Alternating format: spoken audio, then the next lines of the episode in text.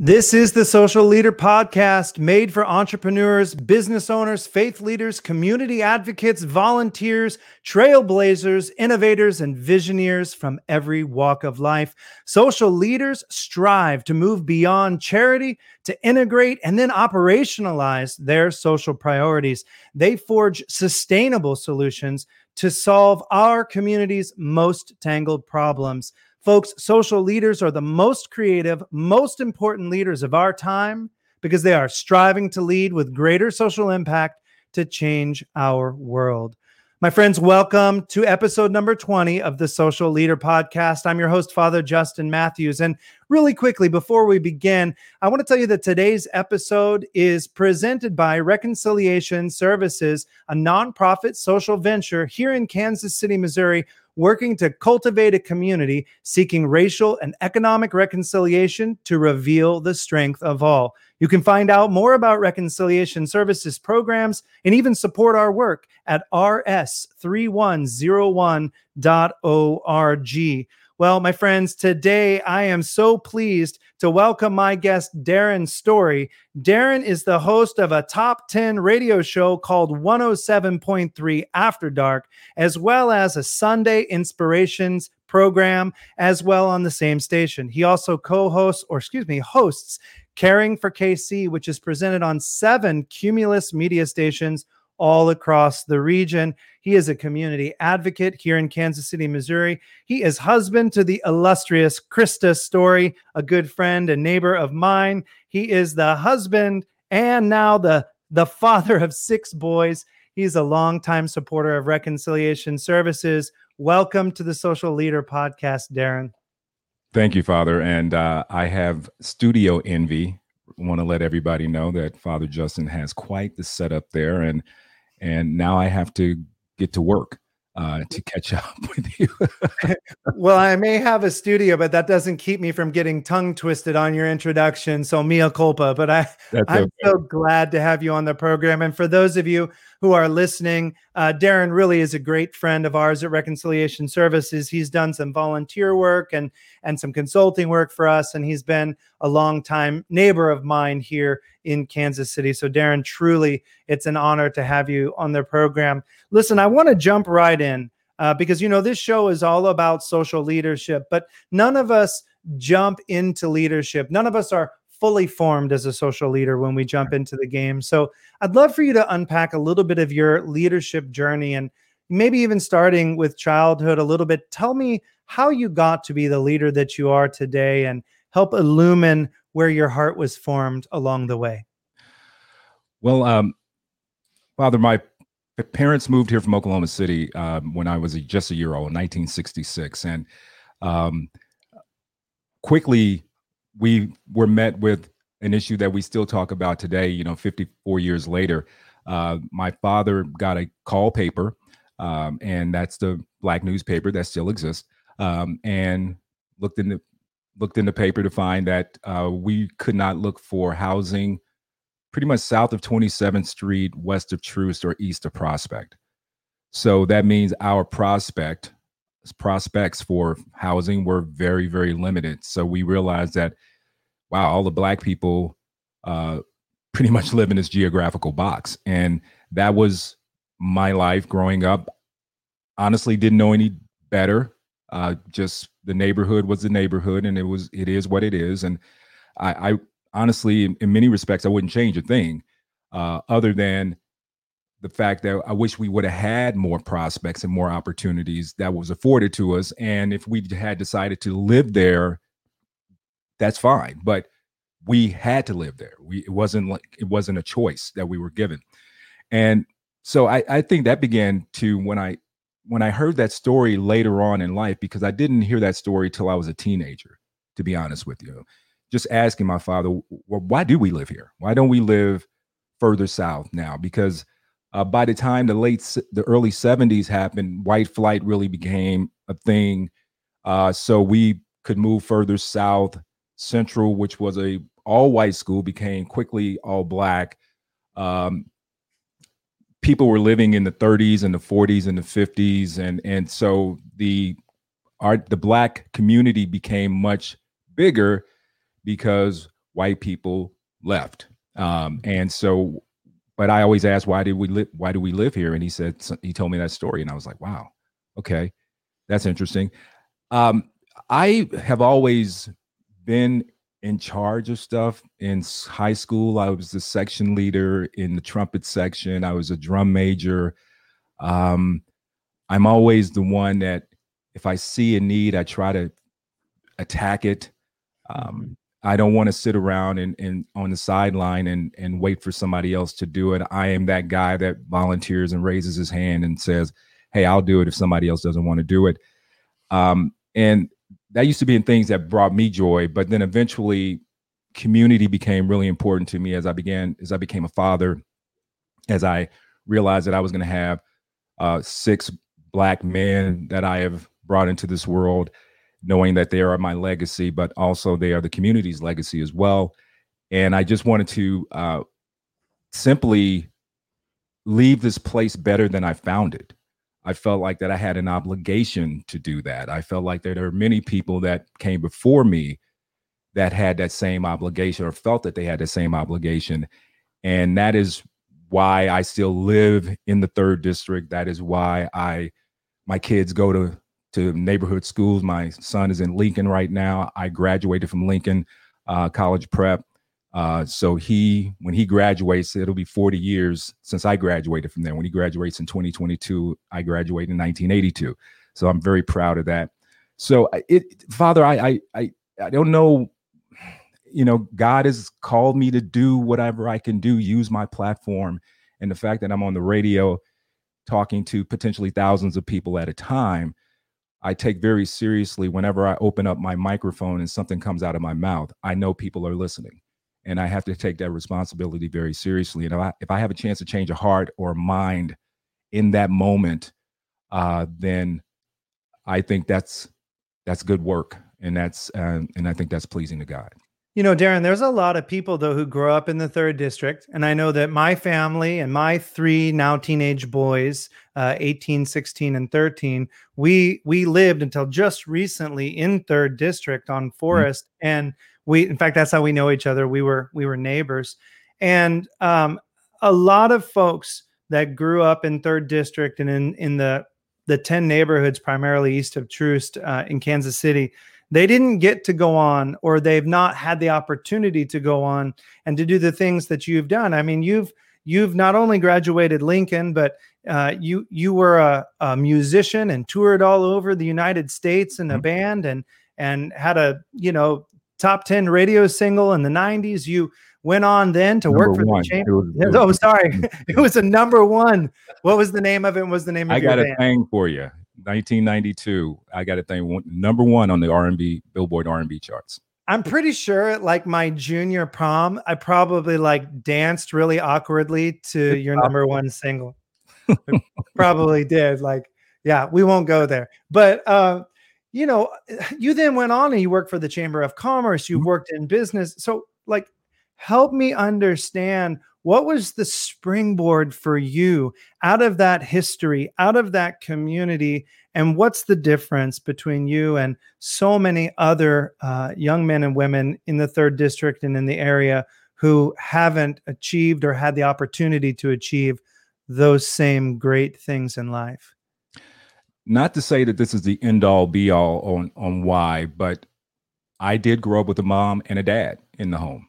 I had very, very uh, uh, strict parents. Um, not strict where they were strangling me, but they had an expectation.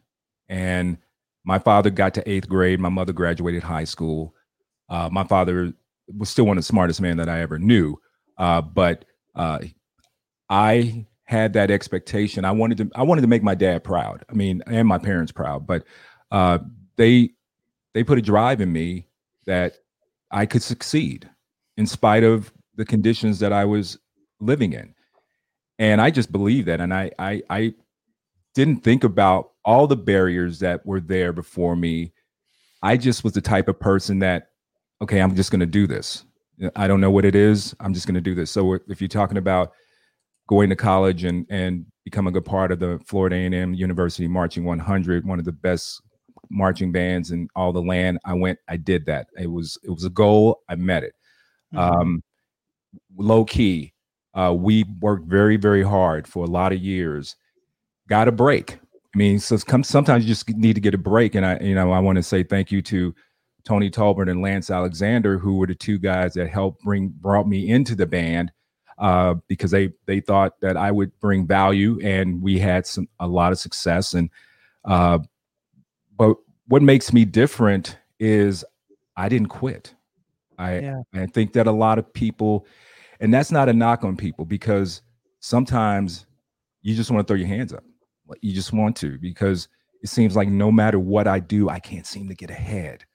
Yeah. Um, and there's a lot of young people that, that probably feel that way. And they that's why a lot of young people sometimes turn to crime and because they just feel like I can't get a break, man. I can't get ahead. What's going right. on? I want to do the right thing. I I need to do the right thing, but I can't get a break. And and sometimes this comes down to eating at night, you know, being clothed. Um, and and you know this, Father, because you see the people every day at reconciliation services that they're making choices based on survival.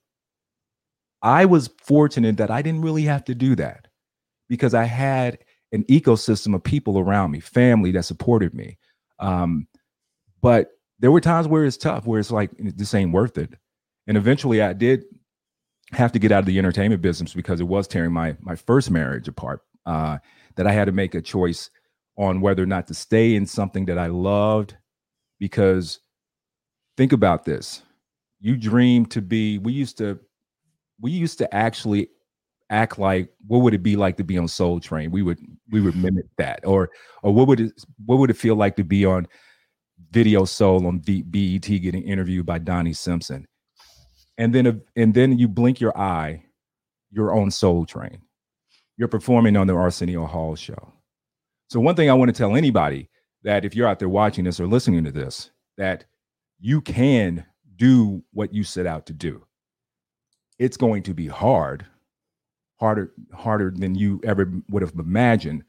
But if you can visualize that goal, you can make it happen. And I know sometimes that might sound trite and like cliche to a lot of people, but I'm living proof of that. The things that I used to dream about in my head actually came to fruition. But I think the biggest thing was I just didn't quit. You know, um, I think you're making an incredible point because I grew up with parents that told me, you can be anything, you can do anything if you set your mind to it. Don't let anything stand in the way. And um, to have a, a mother and a father, or one or the other, or a grandmother who speaks into your life, that mm-hmm. kind of possibility, that kind of dream truly makes all the difference in so many circumstances. Um, but I will also say that there are people in our community who are surrounded by such trauma, both adults like we serve 18 years old and older at reconciliation services over 5000 people a year come here to 31st and Troost for uh, all sorts of different services but so many children and you know, if you've been watching the news lately, I don't care where you are in the country, mm. you you've heard about one of our uh, incredible recent tragedies. A little boy named Legend, yes. who was shot by a stray bullet. He was sleeping in his bed over at the Citadel apartment, uh, about 63rd and Paseo on the east side of Kansas City, just asleep, just like we put any of our little boys, our little girls to bed. And then next thing you know, you know, he's shot and he's gone.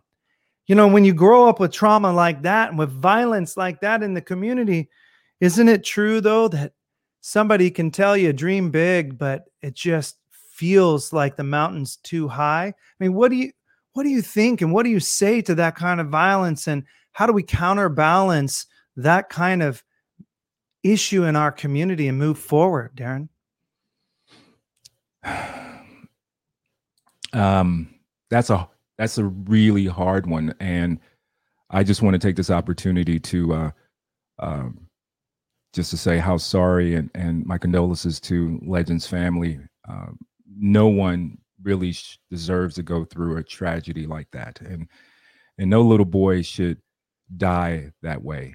I don't care who you are, where you're from, and but one thing we have to realize, Father, is that as a community, we need to be equally as outraged about this as we are about the injustice and the inequality that exists in our world today. We should be equally outraged. We should be, if we want to protest, that would be a good thing to protest. And uh, we can't have it both ways. We we cannot continue to put this over here, compartmentalize these things, and and just worry about the thing that right now is sexy, mm-hmm. because eh, Black Lives Matter. Yeah, I know, I get it. I believe you. I trust me. I'm with you. Mm-hmm. But a little four year old boy was sleeping in his bed, and his life was snuffed out like that no regard for who was in that house. None. And that's insidious to me. That is not normal. So we got to start talking about all the things that precipitate all this, Father, like the trauma that you, you're talking about. I mean, that, that whoever that assailant is, we can probably mark time. There's some trauma in his life. Oh, absolutely. I mean, yeah. Wouldn't you agree, though, that the Black Lives Matter movement, which is addressing very openly the systemic racism towards the African American community and, and communities of color in general, mm-hmm. isn't that issue directly related to Legend's horrific death? I mean, this is a little black child yep. on the east side of Kansas City. Do you see those two things as connected? Isn't it, in a sense, like one protest, Darron? It should be one protest. You know, it shouldn't be these shouldn't be separate issues, or like I said, be compartmentalized. Uh, these are the same thing. It's Black Lives Matters is an umbrella, and underneath that um, umbrella are all of our lives as Black people, as a community. Even when it means we are killing one another, we have to be addressing that at the same time that we are addressing the systemic racism that exists. We, we I think most people realize now that have taken their their blindfold off and, and realize that okay the construct of this nation is, well, shall we say, at at at best problematic for people of color. So we should be able to do the same thing with this. Let's take the blinders off. Let's take our blindfolds off and realize that we have a problem. It has some systemic issues involved with it, uh, and our inability to to to value life in many cases something that I think is really problematic. I I don't even I I can't even unless someone father was threatening my family. I mm-hmm. cannot even fathom taking another person's life. I just well, can't. and that goes for when we talk about police brutality too. And I, am so I don't want to distract from where you're no. going, but it's the same thing. Yeah. Like, okay, a guy pulls a taser on you. L- let's say he's the worst criminal in the world. Does that still mean you shoot him dead? No. You know, or you know, you're defending your home. You know, is there a way for you to defend the home without somebody being killed? And you know, I, one of the things is that Darron, you and I have both raised boys in the same neighborhood on the east side of Kansas City. I raised three little white boys from the time that they were toddlers, and you raised six African American young men. And I know because I've lived both in the urban core as well as in the suburbs. Mm-hmm. There is a difference. I remember when I lived in the urban core and then I moved away and then have come back. Um, I didn't realize the amount of toxic stress, the amount of hypervigilance that I was carrying as an adult who's educated on these things. It was just like a part of the air that we were breathing. Mm. And I'm a white man. Uh, I'm a I'm clergy. I mean, I I walk in a space of privilege every day that I'm uh, aware of. But our kids and your boys, you know, they carry that stress too. Mm-hmm. Even if you're not in the apartment building where Legend was shot, you know, you and I both heard gunfire all the time. Every it may not have been on our street, although sometimes it was, but it was all around us. And I'll never, I'll never forget, Darron, that one of my little boys said to me, he probably couldn't have been more than 11. Um, the kids were playing in their room on the second floor at night, and there was a pop, pop, pop. And my second child said, Oh, I think those were firecrackers. And my oldest said, No, those weren't firecrackers. That was probably a nine mil.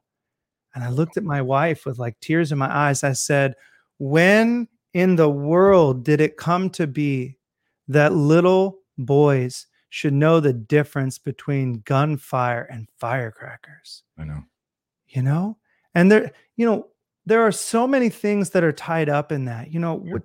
talk to me about what you think is precipitating that violence because it is a mental health crisis. It is a, a trauma crisis. Yeah, trauma, public health, mental health. Um, you know, connect those dots for us, Darron, because there's a lot of people who don't live in the urban core. They haven't dealt with that. Right. They haven't grown up with it. Make it real. Why is this happening? Connect these dots.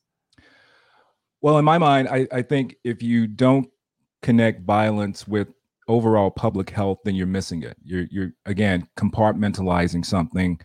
Um, you know, walking down the street, and you know, uh, let's Dwyane Wade, the basketball player, a couple years ago, his uh, I think it was his little cousin was shot while his cousin was rolling had him in a stroller with a stray bullet. Um, a public health, uh, when you think about violence, you can almost think about it in in, in an epidemic proportion. In Kansas City right now, I mean, we're we are absolutely trending to shatter our homicide. No, it's like a virus. I mean, people talk about it like a virus. It is, and that's why it, we must begin to talk about violence and trauma and mental health as a public health crisis. People don't feel safe. People are in survival mode, Father. People mm-hmm. are in survival mode. And, and then, you know what that makes them? Desperate. Makes people desperate. And then when you're desperate, guess what? You do desperate things. You will put yourself in harm's way or someone else in harm's way if it's going to impact you, at least in the positive for that moment. And people are just thinking about these things in this moment. And that is not a way to live your life. You cannot live your life always in the moment where you are reacting to what is going on in your life. Um, because so many of these things are are they're not precipitated or or premeditated. They are they are a lot of times crimes of passion. These are fight breaks out. Guess what? People run to their run to their cars, go get their gun, take care of business. Also, too, the fact that we do not live in a nation where black people trust law enforcement enough to call on them when they are needed until after it's over. Well, and that's an important segue because another part of the story with Legend is the reality that President Trump has sent, I think, some 250 federal agents of different agencies to Kansas City. Right. And and I hate that Kansas City is now sort of nationally known as this know, right. super violent city, which I I see the trends also, but you know, that's almost like saying east of Troost is ubiquitously full of crime and violence. I mean, that that's not the case either. And Kansas City is not that story, but it is a part of that story. You know, connect those dots for me. What do you think about these 250 plus troops that have been sent to Kansas City to come and I guess fix the issue, fix our problem. I mean, what what's your thought on all of that? It's a sticky issue. Well, first of all, I, I want to give honor and grace to uh, Legend's mother. I, her name escapes me, but you know, she obviously went to the White House and talked about how important this is to her to find her son's killer. And yes. and we need to honor that, respect that, applaud that, and and absolutely lift that up. Absolutely. On the other hand, uh, I am not confident that this wasn't a, a a boss political move in you know with a hundred some odd days left to the general election. Not on um, Legend's mother's part, but you're saying on Legend's mother's part. I'm talking about I'm talking about the the deployment of these law enforcement uh, resources from the federal government. Uh, I am all for the feds helping to solve crimes. If if the police departments are backlogged and this gives them time to actually do police work here on the local level, I'm I'm all for for that. If right. that if that's true, and but I just struggle with. I think we all struggle with trust right now. I, it, eh, there's I don't have a whole lot of confidence in the motives of the administration that this is what they really want to do is the, and this is not just some dragnet that um, they are deploying and eh, you know uh, Quinn's Mayor Lucas, I shouldn't call him Quinn. Mayor Lucas is in a tough spot. Uh, well, he was our councilman, third district, yeah. for so long. I feel like we all knew him and right. know him personally. But yeah, Mayor yeah. Q. Mayor Q is is in a tough spot because he he. I think it took it was big of him to ask for assistance. That hey, we've got a problem. Uh, I'm not going to stand around and and and and let my ego dictate my decisions for the people of Kansas City. So he reached out for help.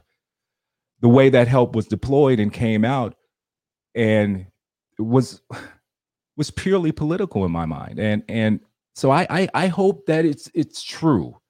We just don't know. And I think that's what pains me about our country right now is that it's hard to know what and who you can trust anymore. It, it used to be pretty clear that you knew who you could trust and who you could believe in.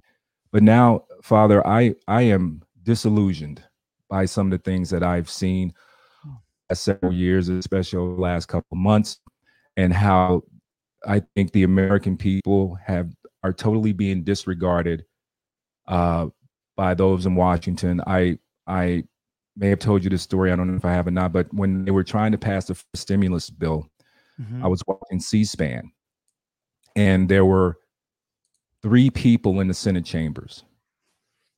So that means there were 97 people somewhere else not trying to do the work for the American people. And I thought that was telling.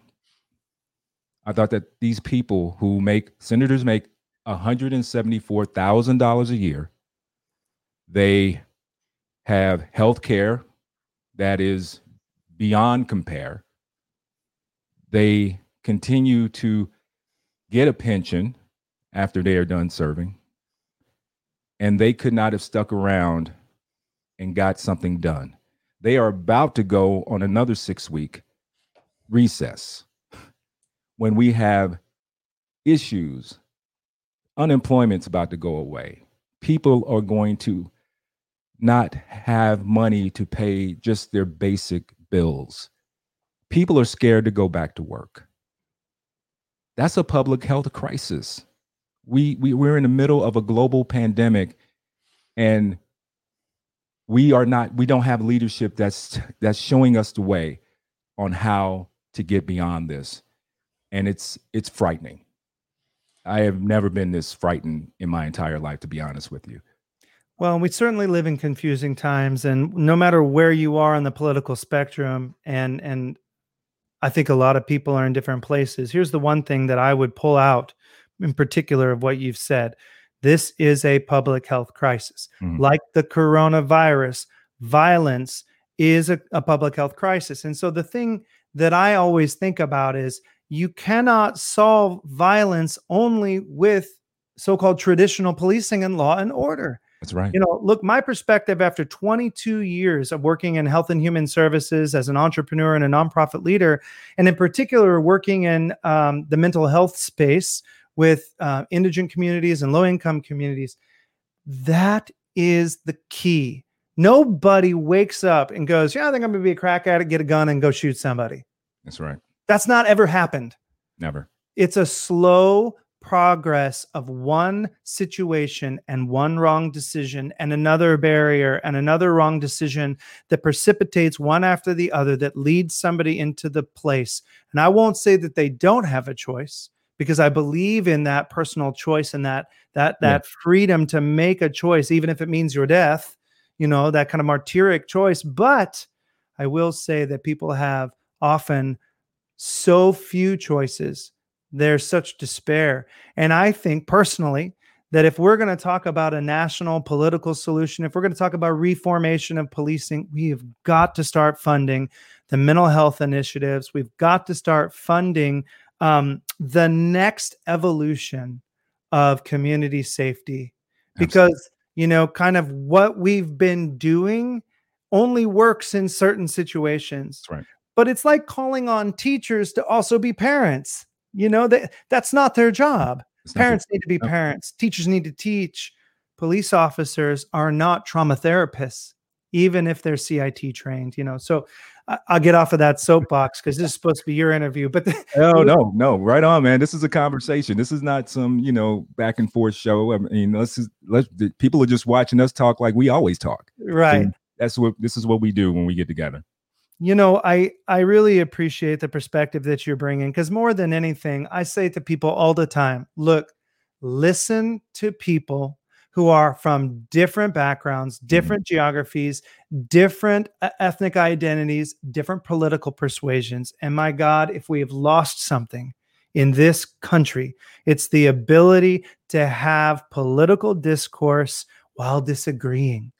You know? Yeah, Father, I, I think it's the insatiable, the insatiable feeling of wanting to be right. That is what everybody is really about. They it's it's all about being right. It's not even mm-hmm. about considering another point of view. It's not even it, no one has time for that. And and I think part of that of course is part of uh, what social media has done to fragment us from mm-hmm. having real conversations about things that we might disagree on and actually listening to what another point of view has to say.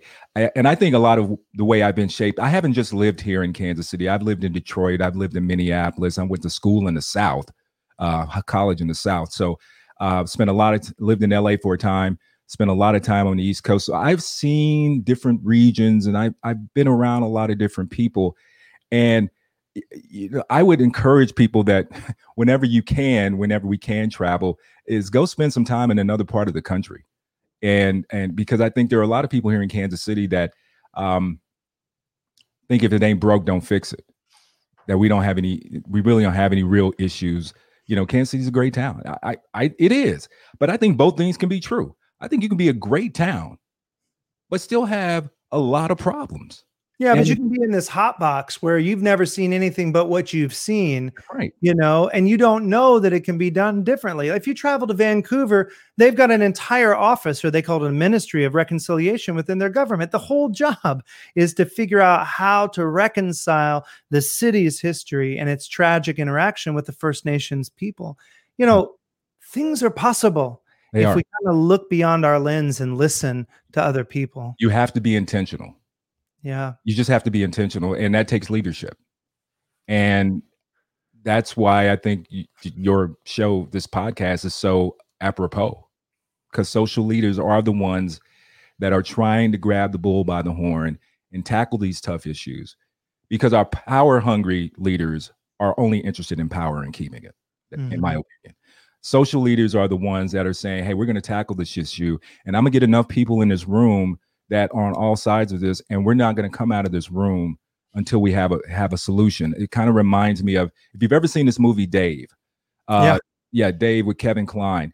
Well, yeah. if people have seen it, there was a, there was a scene where they were going over the budget, and and they had all the cabinet members, and he and he was an accountant as playing the president. But so they went through and they basically went through that that budget item by item and he went around the room saying you don't really need three billion dollars for that do you really? He's like well no not really. He's like okay so we're going to get rid of that. Well the point of the matter is they did not leave that room until they balance the budget. Right. And we need that kind of intentionality with these problems that we've been talking about today is that we have to have the attitude that we are not leaving this room until we figure this out. So yeah, that's a good word. Are, let's go. Let's get those people, put them in charge until we say we're not going to leave until we figure this out. You know, Darron, when we talk about social leadership, you know, I think a lot of people think, well, you know, I'm not a politician. I'm not independently wealthy and a full time volunteer. I'm not a nonprofit leader. Like, I'm not a social leader. I'm just a, a programmer at a, you know, some computer company, or I'm just an insurance salesman, whatever you know, uh, when we talk about social leaders at Reconciliation Services, we're talking about a mode of leadership, a way of thinking, just like we talk about an entrepreneurial mindset. Here we talk about a social entrepreneurial mindset so that mm-hmm. no matter what leadership lane you're in, no matter what job you have, you can be a social leader. You know, it drop by drop, the bucket fills. And all of us, if there's anything that this situation, you know, George Floyd and Black Lives Matter and Legend and the violence, if there's anything that should be more apparent now than ever, it's that everyone has that calling you know? In church world you know i'm wearing the collar so i'm going to go there. In church world they used to say you know god doesn't call the equipped he equips the called. You've probably heard that before amen. Amen. Right? So begin you know begin. Do what you can do today and when you learn better do better. But we've all got to get out of you know our houses and get out and do something do something. And there are a lot of people Darron that are listening and as we wrap up i always end every show with this and i could talk to you forever but i want to make sure that we get to this there are people who are listening who are leaders in their own lane and they want to learn how in, how to increase their social impact and change the world. What are two or three pieces of advice that you would give them from your experience? You stole one from me. Okay you said start. You said start. Just start.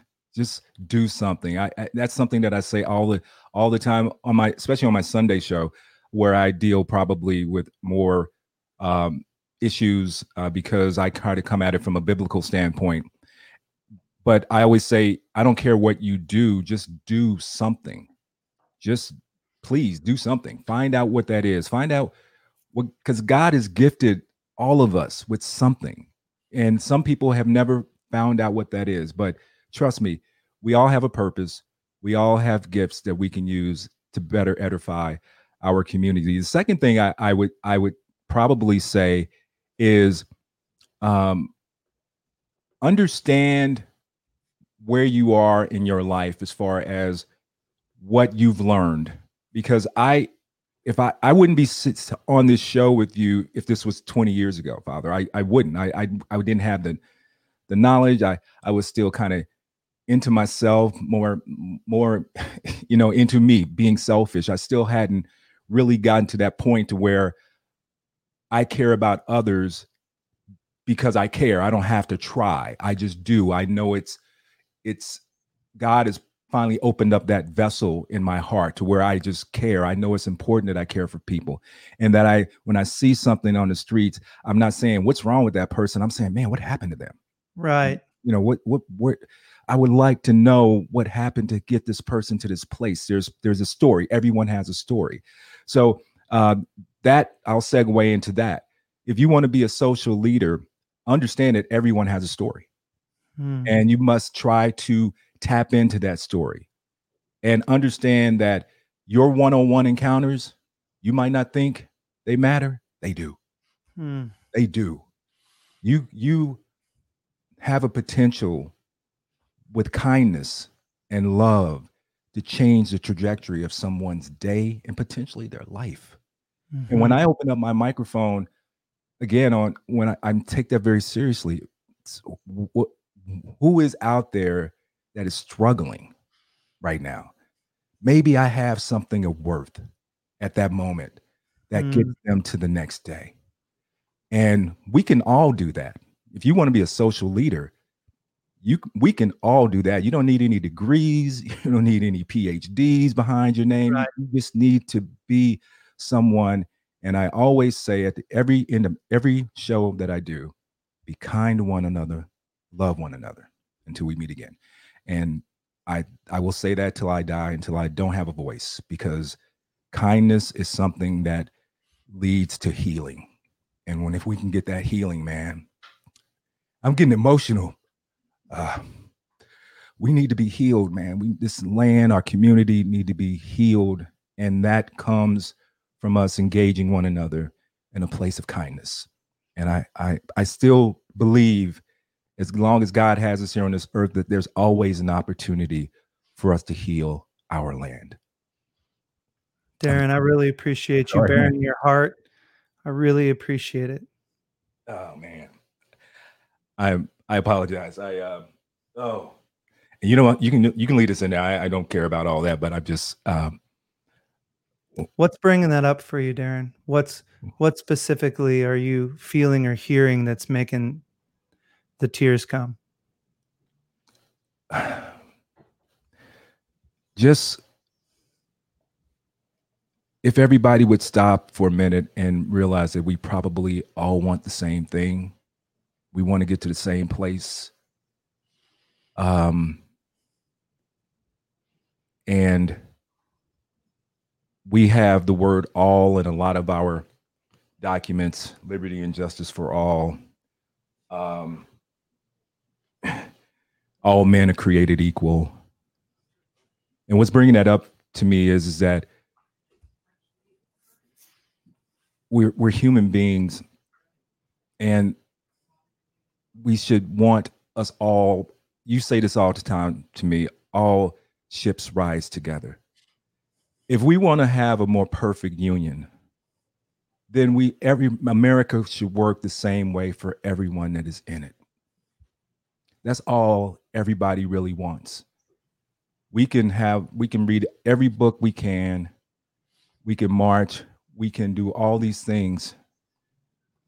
But really simply is that america should just work for everybody the same way it works for for you know who i'm talking about i mean i just that's what that's where my tears come from and we're not being kind to one another because of this railing against the fact that this nation has spent an exorbitant amount of years time, money, and resources and legislation to keep African Americans in their place.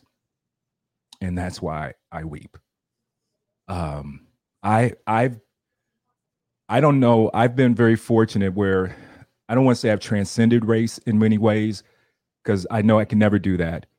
Uh, but because of what I can do and what I'm able to do, I am able to have conversations with people like yourself and people other people uh, and and other white people, brother, my white brothers and sisters, and have some conversations that have been that have been very fruitful. And we didn't mean to go here, but I simply would like the United States of America to acknowledge what they have done. Just acknowledge it. Just say so. Because that's what any relationship, Father. Once you acknowledge that I have wronged you, now we can move towards healing. And this railing against acknowledgement of what this is, no matter how obvious it is. I was sharing with someone, a young white woman who didn't know about the GI Bill from World War II, that it was mm-hmm. not impl- it was not implemented the same way for white soldiers as it was for black soldiers. That's right. And she was like, "Oh my God, I said, that's just one example, you know, and, and so it created the ghettos. It created the box that my parents had to live in when they came here. And then when I think about that, how how insidious that is that a government can just do that to a group of people and not be held accountable. And that's why people are angry and frustrated. Now, I'm frustrated and I'm angry, but I'm not going to uh, I'm going to use my platform that I've been given to get that word out, uh, being a broadcaster. But it is it is uh, really frustrating for people just not to acknowledge what has been done and is what is so obvious. And you know, some people talk about slavery like it's a myth. I mean, right. like it, like oh, you know, the slavery stuff. It's it's really disheartening. Yeah, just like Corona's a hoax, right? Yeah, Corona. I mean, yeah. So um, I, I know we kind of went off on a tangent, but that's that's to answer your question, Father. That's where those those tears come from because because of we're not being kind, we're not being kind to each other. I'm black people, and all this all this stuff is connected to how we interact with one another and how we try to live and coexist with one another. And it's all very complicated, but I really do think if we could just get back to being kind to one another and caring about one another, that could be, and then acknowledging what this yeah. is. Yeah. We could we can move towards healing. So Darron, I appreciate you sharing the depth of your heart. I appreciate you sharing vulnerably with us. Mm-hmm. And I appreciate the social leadership that you exhibit because what you're doing here in Kansas City is an example for all of us in the nation. You're doing your part and you're sharing and you are kind. And I, I wrote down number one, do something. Number two, understand your context and the other person's context because everybody has a story. And number three, be kind to each other and love one another. And I really appreciate you sharing those uh, three pieces of advice with anybody who's aspiring to begin or to continue this journey of social leadership. Thanks again for joining us on the Social Leader My podcast. I, I sure appreciate your work in the community and your time today. And I, I appreciate you. And you know, I love you, man. Love you too, my friend. Thank you so much. Well, my friends, we have come to a place now where we have had another very powerful podcast. And I want to thank you for listening today. I really hope you picked up something from Darron because he laid a lot down.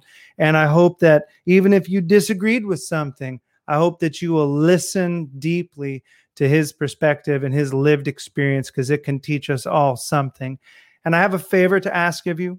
If you liked today's podcast, I need you to jump out there wherever you're listening and smash that like button, hit that little bell on YouTube so that you know when we go live, and rate us on Apple Music and iTunes because uh, that will help us really share the show with so many more people.